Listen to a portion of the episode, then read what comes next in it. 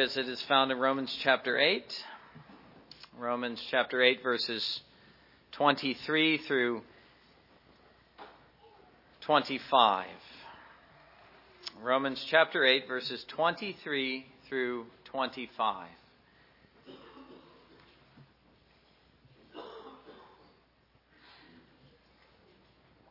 And hear God's word. Not only that, but we also who have the first fruits of the Spirit, even we ourselves, groan within ourselves, eagerly waiting for the adoption, the redemption of our body. For we were saved in this hope. But hope that is seen is not hope, for why does one still hope for what he sees? But if we hope for what we do not see, we eagerly wait for it with perseverance. And let us pray together. Gracious Father in heaven, we are grateful once again for your word. We acknowledge to you that it is to us the very, uh, the very words of life, manna from heaven to sustain us in the inner man, to create and to preserve and to sustain that life of, of the soul and one day of the body in the resurrection. Oh, Father, as, as we consider the glorious grace of hope this morning, we pray that you, by your Spirit and through the preaching, might shed light on your word, illuminating it to us and enabling us to grasp it by faith and even to enjoy and cherish this hope in our hearts. We ask it in Jesus' name. Amen. Well, after a brief break last week with Dave Chilton in the pulpit, uh, we are prepared now to conclude the paragraph, uh, chapter 8, verses 18 through 25, being its own uh, paragraph, its own statement. We're here at the end, verses 23 through 25. And as we're at the end, let us examine how we got here. Uh, the main or leading statement is found in verse 18, where the apostle says, I consider that the sufferings of this present time are not worthy to be compared with the glory which shall be revealed in us. Now he asserts this because of what he just said in verse 17, namely, if children then heirs, heirs of God and joint heirs with Christ, if indeed we suffer with him, that we may also be glorified together. The reason uh, that I am able, as a believer, to consider that the sufferings of the present time, which are inevitable, cannot compare with the glories that shall be revealed to me, is because I am a child of God. And if I am a child, then I am an heir. And yes, I will suffer for the present, but I'll, I shall also be glorified together with Christ. So verses uh, 17 and 18 obviously go together as they're linked by the word for. And the picture, when we take those two verses together, is this believers are enduring or subjected to sufferings for the present time. That's what Paul says. The sufferings of the present time. I don't consider that they're worthy uh, to be compared to the glory that shall be revealed to us or in us. Nevertheless, I'm considering them. I'm aware of them. I'm suffering for the present. And yet, Paul is not content to leave the matter there in describing the believer's present experience. He wants to explore further the question of uh, the sufferings of the present time. Why are we as believers made to suffer for the present? Why is it inevitable that we should suffer? And the answer is given in verses 19 through 22, which we considered last time. It is because the creation, or the created world in which man now lives, the arena in which he, uh, he experiences salvation but also sufferings, has been subjected to futility. Verse 20. The created world, the created order, has been subjected to futility. That's how Paul describes the sufferings of the present time. The world in which we live is cursed by God ever since Adam and Eve fell into sin, Genesis chapter 3. It's important to realize that the creation doesn't want to be like this. Not willingly, but because of him who subjected it in hope. That's what Paul says. And all the while, creation, he says, is groaning, longing for its deliverance. Verse 19, verses 21 and 22. And so that's the general picture. Man is made to suffer for the present because of the world in which he lives as the garden was for Adam uh, in the beginning, the arena of blessing, uh, the realm in which he experienced not only the blessing of God, but God himself, communion with God. So uh, man has fallen, now lives in a world that has fallen. And the world becomes for him, uh, in converse fashion, the arena in which he experiences the displeasure of God. and the wrath of God. It is the arena of man's punishment rather than the arena of man's blessing, man considered corporately. And yet, even then, Paul is not content to leave the matter there, though he's helped us a great deal. He helps us to understand the nature of these sufferings, the reason for these sufferings, and the way to endure them. But he's still not done. And so, uh, he takes the teaching a step further. He's still expounding the thought of verse 18. I don't consider that the sufferings for the present can compare to the glories that await us. Well, really, thus far, he's described the sufferings for the present, verses 19 through 22, but he wants to press on with the thought. He wants to return to the lot of man, man who is hoping and longing for the glories which shall be revealed in him, the believer. Verses 17 and 18 come back into his mind, and he finishes the thought like this in verse 23. Not only that, but we also who have the first fruits of the Spirit, even we ourselves groan within ourselves, eagerly waiting for the adoption, the redemption of our body. The thought is, if you take uh, this as the conclusion of the paragraph, the thought is, creation is not alone in this. For we too are experiencing in ourselves the same things. So that the picture he is painting of the sufferings of the present time is only complete that, uh, uh, when we realize that as creation is groaning and panting and sighing after something far better, and it will not stop doing so until uh, that which is far better comes, namely a new heavens and a new earth, the believer is doing likewise. The believer is doing the same thing. Not only that, but we also, Paul says, verse 23, not only is the creation groaning and laboring with birth pangs until now, not only that, but we also, who have the first fruits of the Spirit, even we ourselves groan within ourselves. And on he goes. That's the thought that we're going to consider together this morning. The first thing I would notice are the similarities. The context is uh, not only man, not only the creation, but man as created, living within the created realm, interacting with one another uh, under God. The first thing we notice, therefore, are the similarities between the creation and the believer. We've already noted the ways in which they are related to one another. The ways in which, looking at the creation first, verses 19 through 22, the fate of the world is tied to the fate of man. And that's true in every case. It's true in the garden, it's true after the garden. Creation is made to suffer because of the sin of man. But you can't leave the thought there. Creation is also looking for man's deliverance because it knows that at the moment man is delivered, so too will the created world be delivered. The two are tied together in the most intimate way. So that when we think of our own redemption, this is one of the key thoughts of this passage. Uh, when we think of salvation in its totality, the plan of God, which has been revealed in Jesus Christ, we cannot limit it to our own salvation, nor even the salvation of the church. But we must consider the renewal of the entire created world, the cosmos. God's plan extends even as far as that. And if you read on to the end of Revelation, that's what you see. Not only the fullness of man's redemption, but the fullness uh, which is described as the new heavens and the new earth a new world in which man is to occupy as redeemed in full. That is the complete picture. But that hasn't come yet. That is not our present lot.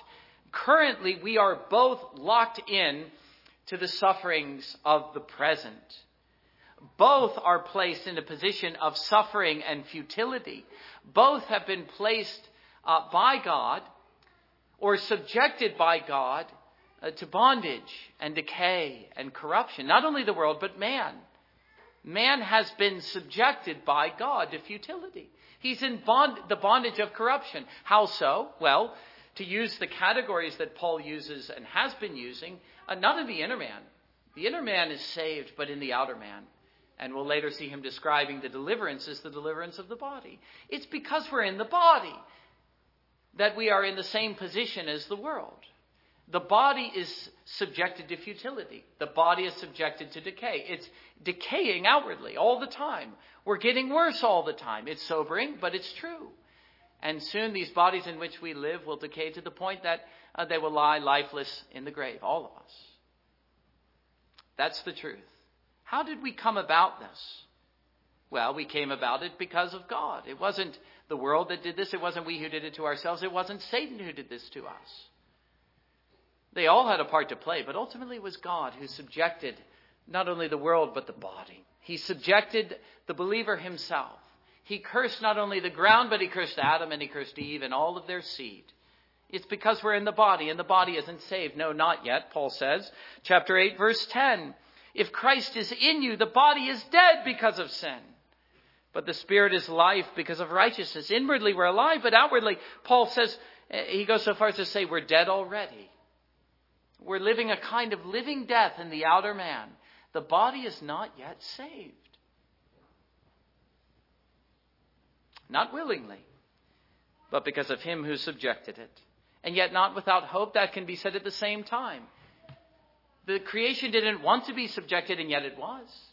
And yet, not without hope. Because of him who subjected it in hope, there's this hopeful note, there's this hopeful tone. So we find the same language. That's verse 20 about the creation. Verse 24 For we were saved in hope. It's the same hopeful note, only as I'll go on to argue, it's far more hopeful for the believer.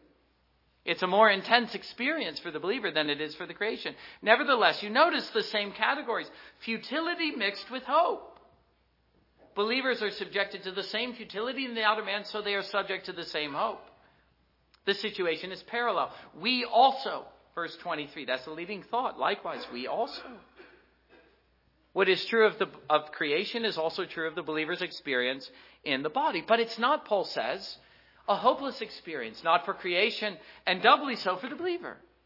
It's one which is mixed with hope in both cases. And so we find in the case of both the same exact language being used. We find of the belief of creation that he's groaning, if we're to speak of creation like he's a man, which the Bible likes to do. He's groaning, he's eagerly waiting, and so forth. That, that same language is used of the believer. And the thought is, well, if the creation is doing this, how much more ought we to be doing it? And indeed, that's how he describes us. He says, Look at us. We're groaning, we're sighing, we're panting after something better. We're eagerly waiting for it. We can't wait for it to happen. Just like the creation. So it's the same experience in those broad categories for both. And that's the first point we must grasp if we are to understand uh, the close of the paragraph or the thought in verses 18 through 25. What's true of the creation is true of the believer, only more so. And we see that both are groaning, sighing, panting after, hoping for the same future reality. Namely, as he puts it in verse 19, speaking of the creation, the earnest expectation of the creation eagerly waits for the revealing of the sons of God. So in verse 23, he says, Not only that, but we also who have the first fruits of the Spirit, even we ourselves, groan within ourselves, eagerly waiting for the adoption, the redemption of our body. It's the same point, it's the same terminus, it's the same object of hope. Different ways of expressing the same future reality. And so that's the second point.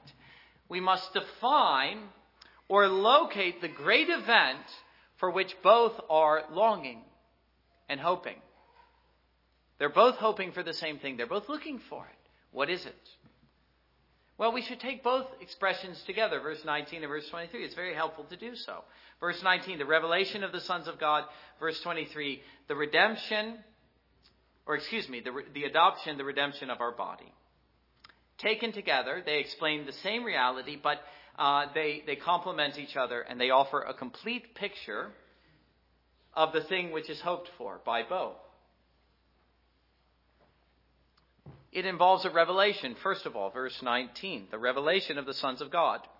Now, it's interesting that he says that. He's not saying this is something that becomes true on that day. We need to understand that. He's saying here's something that's already true, but it isn't generally known. it, excuse me. It, it, it's a truth. Uh, it's something that's true already, but it's hidden, and it needs to be revealed. It's, it's like a light which is under a basket. Well, the basket needs to be taken away. The light's shining, but it, it isn't seen or felt or known in a general way. What's the truth? Well, the truth is that we're the sons of God. The revealing of the sons of God. That was the main thought of the prior paragraph, verses 14 through 17. That led up to the new paragraph. The leading thought is that those who are led by the Spirit, these are the sons of God. And that's the truth that the Spirit is testifying in the believer. He's the Spirit of adoption. He's the one who's assuring us in, in various ways that we are the sons of God. And that, that's the thing the believer needs to know about himself. But we could say it's not a truth which is well known. And I would even go so far as to say it is not known to the believer, even as well as it might be. There are aspects of our sonship that are still mysterious to us and which are unknown. But what Paul is saying is, and which John says, I'll read that in a moment, 1 John chapter 3, he's saying there's a day that's coming when it will be well known. It will be revealed in a way that's unmistakable. Unmistakable to the world, unmistakable to the principalities and the powers, that is to Satan and his hosts, unmistakable to the angels, unmistakable even to the believer himself. This is what John says. I think he, he states the truth as well as any. He says, Beloved, this is 1 John chapter 3 verse 2. Now we are the children of God. You see, that's already true. It's true of us now. And it has not yet been revealed what we shall be, but we know that when he is revealed, we shall be like him, for we shall see him as he is. When he is revealed, uh, Colossians chapter 3 is another place. Our life is hid with him, but he'll be revealed and we along with him.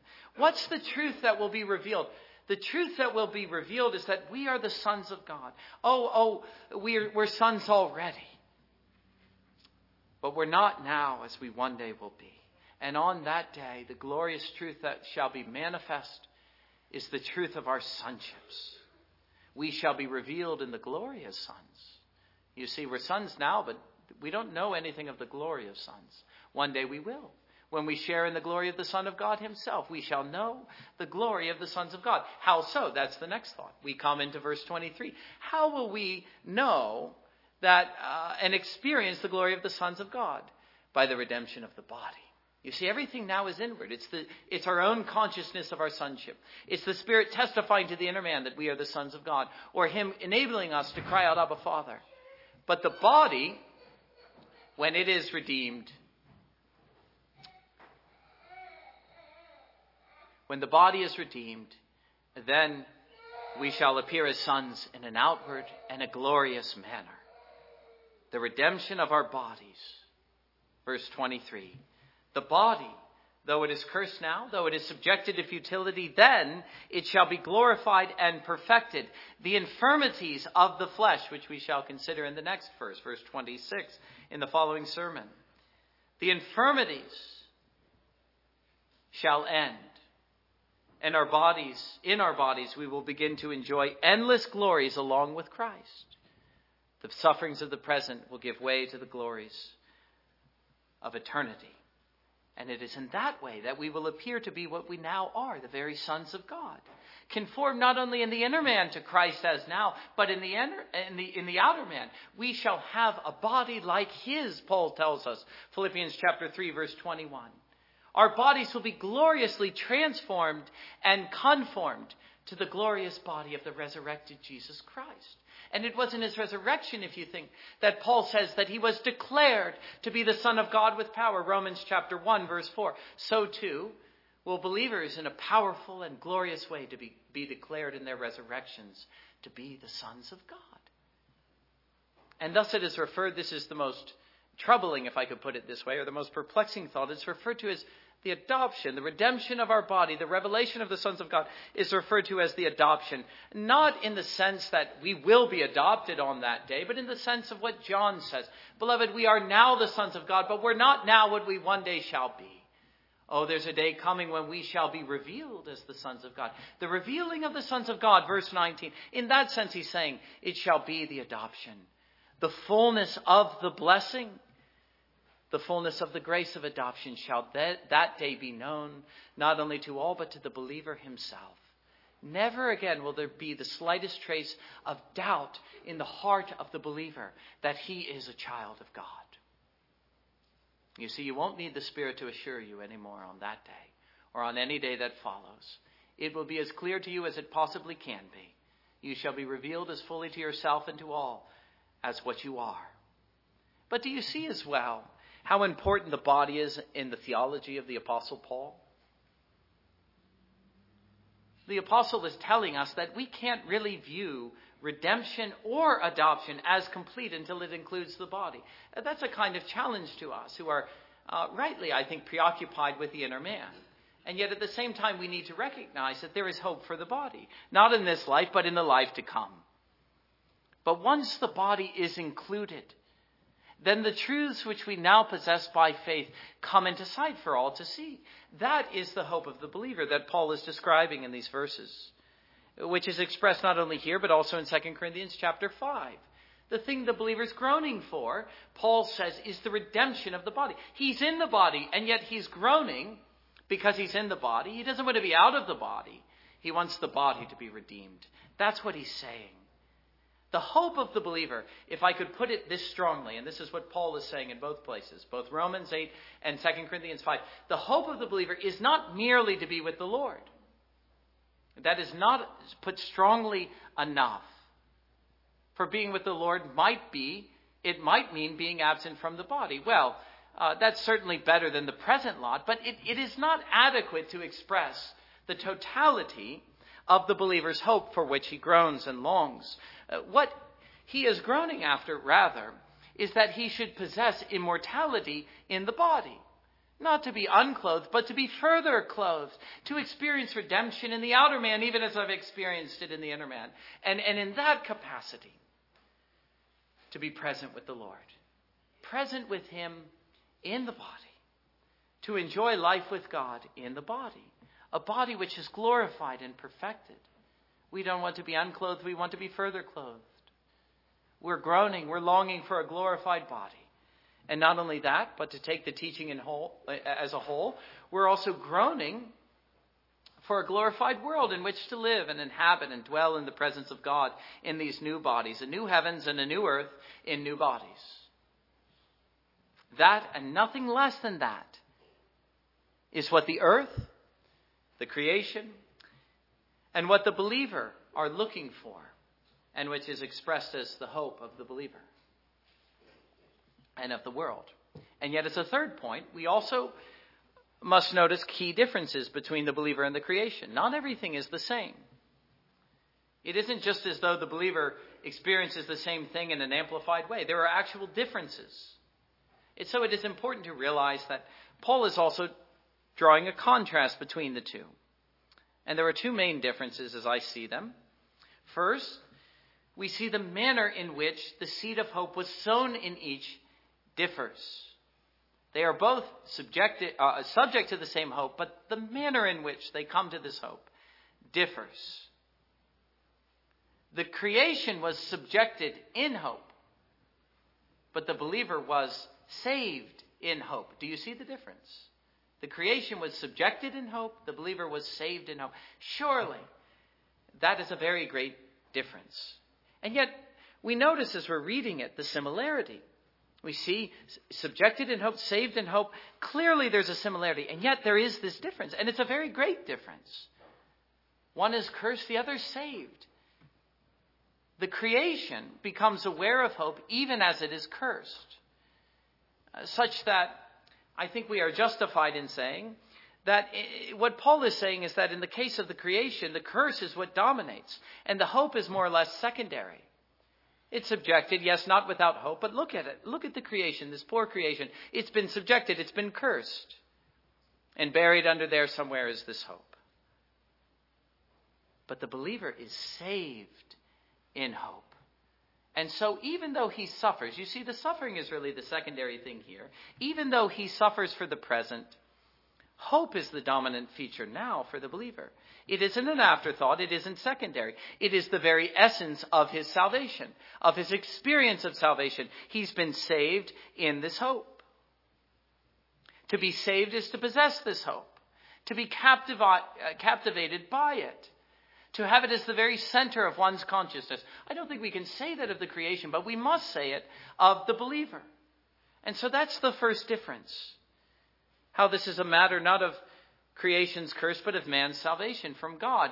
But the other important difference has to do with how each comes to possess this hope.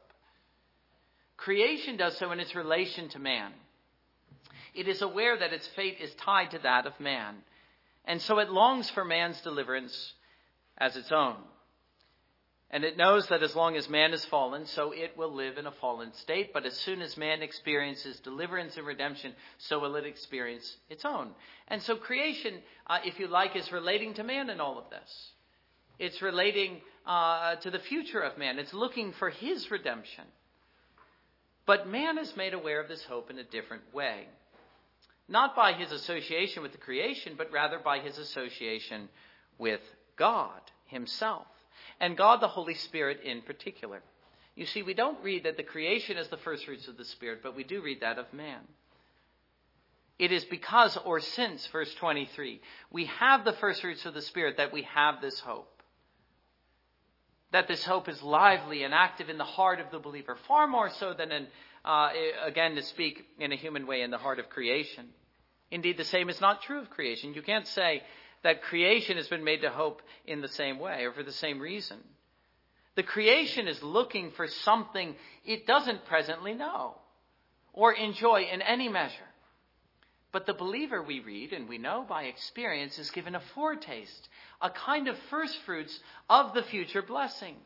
He's already tasted, in part, the glories of heaven and that for which he hopes.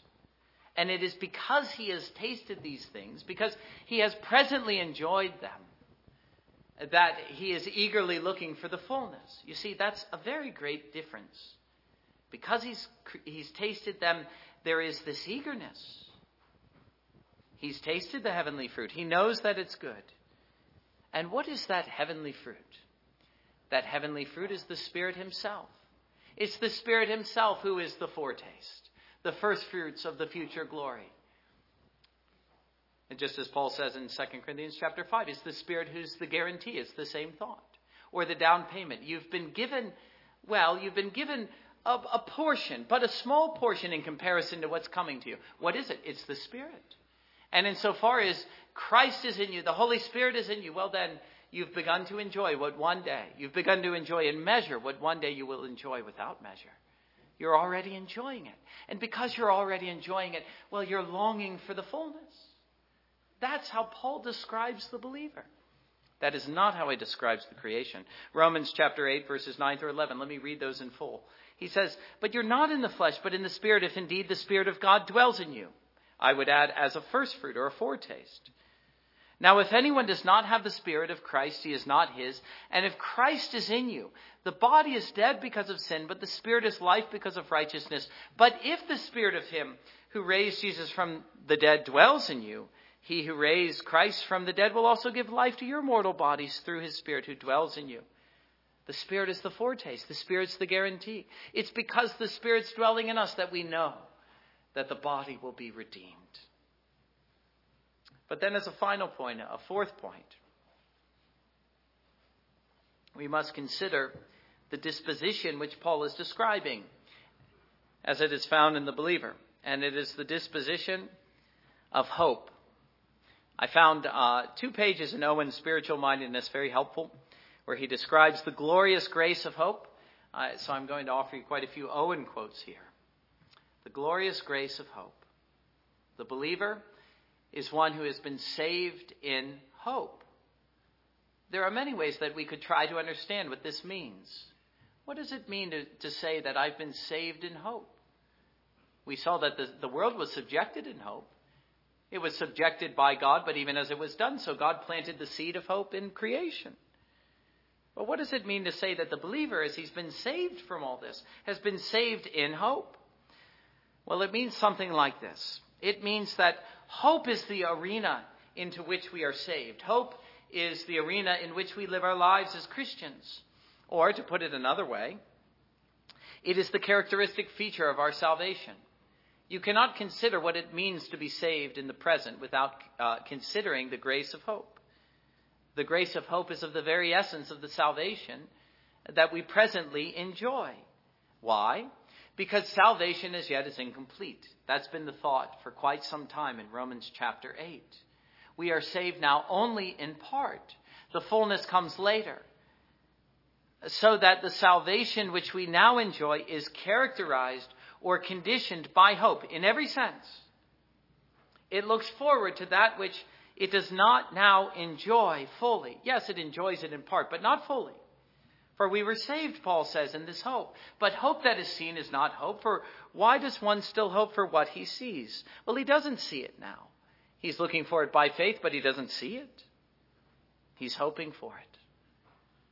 And thus we are, we are said to groan within ourselves. Notice how Paul states this, this grace of hope, uh, this glorious grace of hope variously. He says we're, we, we're groan within ourselves, we wait eagerly, and we do so with perseverance.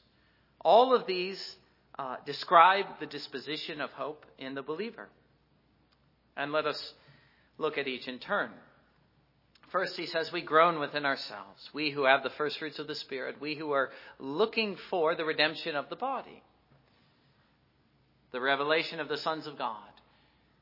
We who are living in a world that's groaning, well, we're, we too are groaning. We're groaning within ourselves. Here's something. You get the same sense in 2 Corinthians chapter 5. So here.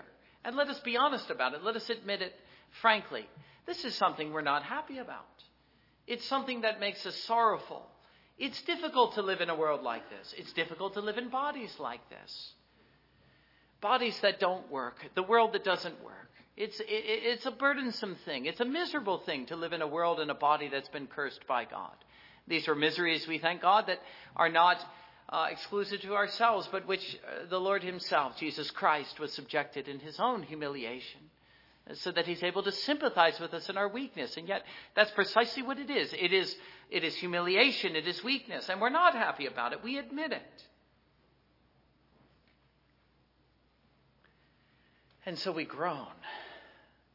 We sigh, we pant, we long for something better. We long not for a future in this life in which, well, things will suddenly get better. If only, well, if, if only they create a, a, new treatment or a new medicine, then perhaps my sufferings will end. You see, that's the outlook of the world. That is not what the believer is groaning after. He's not groaning for anything in the present. He's groaning after the world to come. He's groaning after a new heavens and a new earth. He's groaning after a new body one which is gloriously conformed to the body of Jesus Christ. So that we would not only put it negatively, he's groaning because he's unhappy, but we would put it positively and place the, the true emphasis there. Since we have the first fruits of the Spirit, we're groaning by way of anticipation for something glorious. Notice how he puts it within ourselves. That isn't true of the creation. The creation is groaning outwardly. It, it's spewing forth uh, thorns, earthquakes, uh, volcanoes, all sorts uh, of manifestations. But the believer, all of this occurs within the arena of his own heart. It's a secret longing of the heart. The believer doesn't make in this an outward show of his religion. Indeed, he must not. That's the practice of the Pharisees. But he's keenly aware of this dissatisfaction inwardly. He's groaning within. Here's something uh, that's a kind of prayer that God hears, that God's aware of. And the believer is as well. Again, I say the longings of his own heart. So he's also eagerly waiting. Notice the exact force of this language, which he uses first of the world and twice of the believer. Eager waiting. It's the idea of an active principle. We don't often think of waiting in that way. Now, when have you ever heard e- waiting described in this way as, as an eager thing? It, it's often something that's passive. A man is relaxed. He's just waiting. He's biding his time. That's not what Paul is saying here. He's describing an intense, active principle, something which animates his heart, the very thing that makes him groan. Here is a man like creation standing on his tiptoes. He's growing eager for something to happen. He's almost restless until he does, until it does. Now I, now I would almost say, after the characteristic fashion of the world, that he's growing impatient, but I can't say that. You'll see why in a moment. No, he's not growing impatient, and yet as he waits, he's becoming eager more and more all the time. He knows, he says to himself, that I can never truly be happy, not in the true sense, until I have, until I come to have what I seek. I press on, Paul says, until I obtain it. Not that I already have, but, but I press on. Or the psalmist, I, I, I'm, uh, I'm looking for the Lord's coming more than the watchman for the morning. Yes, more than the watchman for the morning. And, and until he comes, I'm looking for it. And with every passing moment, uh, this sense of anticipation, it, it, grows more and more and more in my heart. Yes, more than watchmen for the morning. But notice also the element of joy. Now, that isn't stated here explicitly, but in chapter 5, verse 2, the apostle says, uh, and I would argue that everything that he says in chapter 5, verses 1 through 5, is a mere summary of what he goes on to expand uh, to the end of chapter 8. Well, look at what he says here. Uh, through whom also we have access by faith into this grace in which we stand and rejoice in hope of the glory of God. And so we also see, and I think the thought is implied here, that there is the note of joy mixed with hope. Uh, so don't hear me say uh, that the believer is unhappy. I didn't just say that, though you might have thought I did. I did not say that the believer is unhappy. I said he's not as happy as he one day will be. Yes, he's unhappy about the body, and he knows that one day he will be truly happy. But don't hear me say that there's no happiness for the present, because there is. Even as he waits, he rejoices. Why? Because he knows what's coming to him. He knows what's going to happen. He rejoices to think of it. He rejoices in hope of the glory of God. He can't wait for it to happen. And that in itself makes him happy and glad, rejoicing. Rejoicing in hope of the glory of God. Then there is also the relation of hope to faith. Do you notice here how hope is described in the same way? These are very similar graces. Hope is contrasted to sight. We are hoping for what we can't see. Well, if we can see it, why are we hoping for it? And yes, hope, like faith, one day will give way to sight. But for the present, we hope. We're saved in hope, he says. 2 Corinthians chapter 5, verse 7, we read that earlier. We live by faith, not by sight. Or Hebrews chapter 11, verse 1, which relates to these two graces. Faith is the substance of things hoped for, uh, uh, the I can't remember the next word. Let me let me read it uh, the, uh, the evidence of things not seen, the substance of things hoped for, the evidence of, not, of things not seen. We don't see it now, Paul is saying. Thus we are said to believe, to walk by faith. And faith is the substance or the assurance of things hoped for, namely that which we cannot now see. And so hope, as a consequence, looks for that which is believed. Faith believes the promises Hope looks for them with expectation, having believed them. It does so. The soul looks forward with hope because of what it believes, with the same note of certainty. By faith, we are made to hope. It's the consequence or the fruit of, of, of, of faith. And the hope, which is the con- consequence of faith, a true faith, is a joyful, expectant thing. It looks with anticipation for the things about which it is sure and confident are coming to it. Why? Because it believes them. And so it is said to hope for them. John Owen. hope is an earnest expectation arising from faith, trust, and confidence, accompanied with longing desire of one day enjoying the reality hoped for. You see, Paul isn't speaking like we sometimes do. I hope it's true. When we say that we're really expressing our uncertainty. I remember one time sighing to myself. I thought in a way like Paul was describing here, only now I realize it wasn't. And I've realized it for some times. I remember, I, uh, for some time, I, I remember sitting in my chair in seminary, sighing to myself, saying, I hope it's all true. All this about Christianity, I hope it's true. That's not what Paul is saying. You see, when I said that, I was expressing my uncertainty. I was sighing from a standpoint of unbelief rather than belief. Paul is saying something very different. He's saying the believer, when he's groaning and he's sighing, he's expressing his certainty, his restlessness, his earnest desire to experience one day what he does not experience now. The whole idea of hope as a grace is that which is assured. It's as Owen goes on to say, the fruit of faith, trust, and confidence. It's a glorious grace. Let me go on.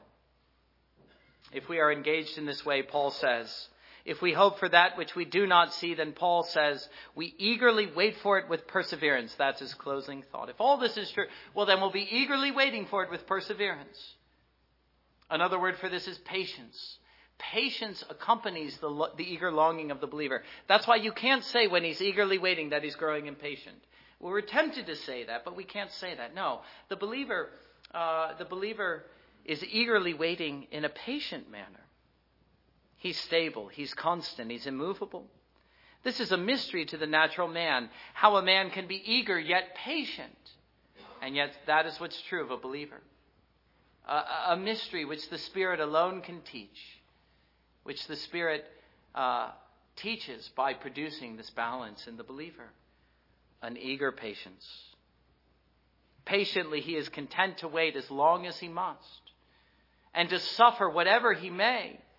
And indeed, he may wait and suffer a very long time in this life. Who can say when this hope will be realized?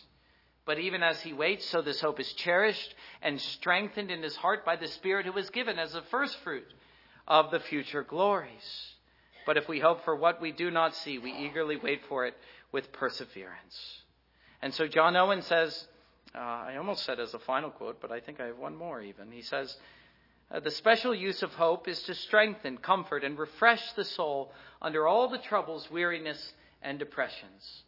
Hope does this by giving the soul a firm expectation of a speedy entrance into that glory and an earnest desire for it. The special use of hope is that it strengthens the soul under trials, under discouragements, even as it groans, even as it longs to be rid of the sufferings of the present time. Let me apply this all. All this being true, it clarifies the locus of the believer's hope, what he's longing for. I think I said it already, but let me make it clear again. What is it that he's looking for, longing for, hoping for?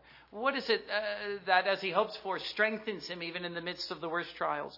It is the, the revelation of the sons of God, the redemption of the body. The great thing he's looking for is the coming of Christ on the last day and all that will accompany that the day of the Lord. It clarifies equally his disposition for the present. His future hope determines his outlook for the present. Clearly, the way Paul is describing the Christian is not in a way uh, that the man is indifferent or resigned. He isn't just passively waiting. He isn't biding his time. He's a man who's engaged, or as Martyn Lloyd-Jones says, he's a practical man. His hope for the future in, informs his outlook for the present. He's active, he's engaged, he's looking for the Lord's coming, and as he does so, well, he's watching, Jesus says, Luke chapter 12. When the Lord returns, blessed is the man who is, is found waiting, found watching, doing the, the Master's work. Uh, John puts it like this He says, uh, he completes the thought. He says, verse 3 Everyone who has this hope in him purifies himself, just as he is pure. As he looks for the Lord's coming, he's actively engaged in the Lord's work. He's not a passive man, he's not a resigned man, he's active. He's practical. Uh, secondly, this clarifies the sin of impatience, as John Murray puts it.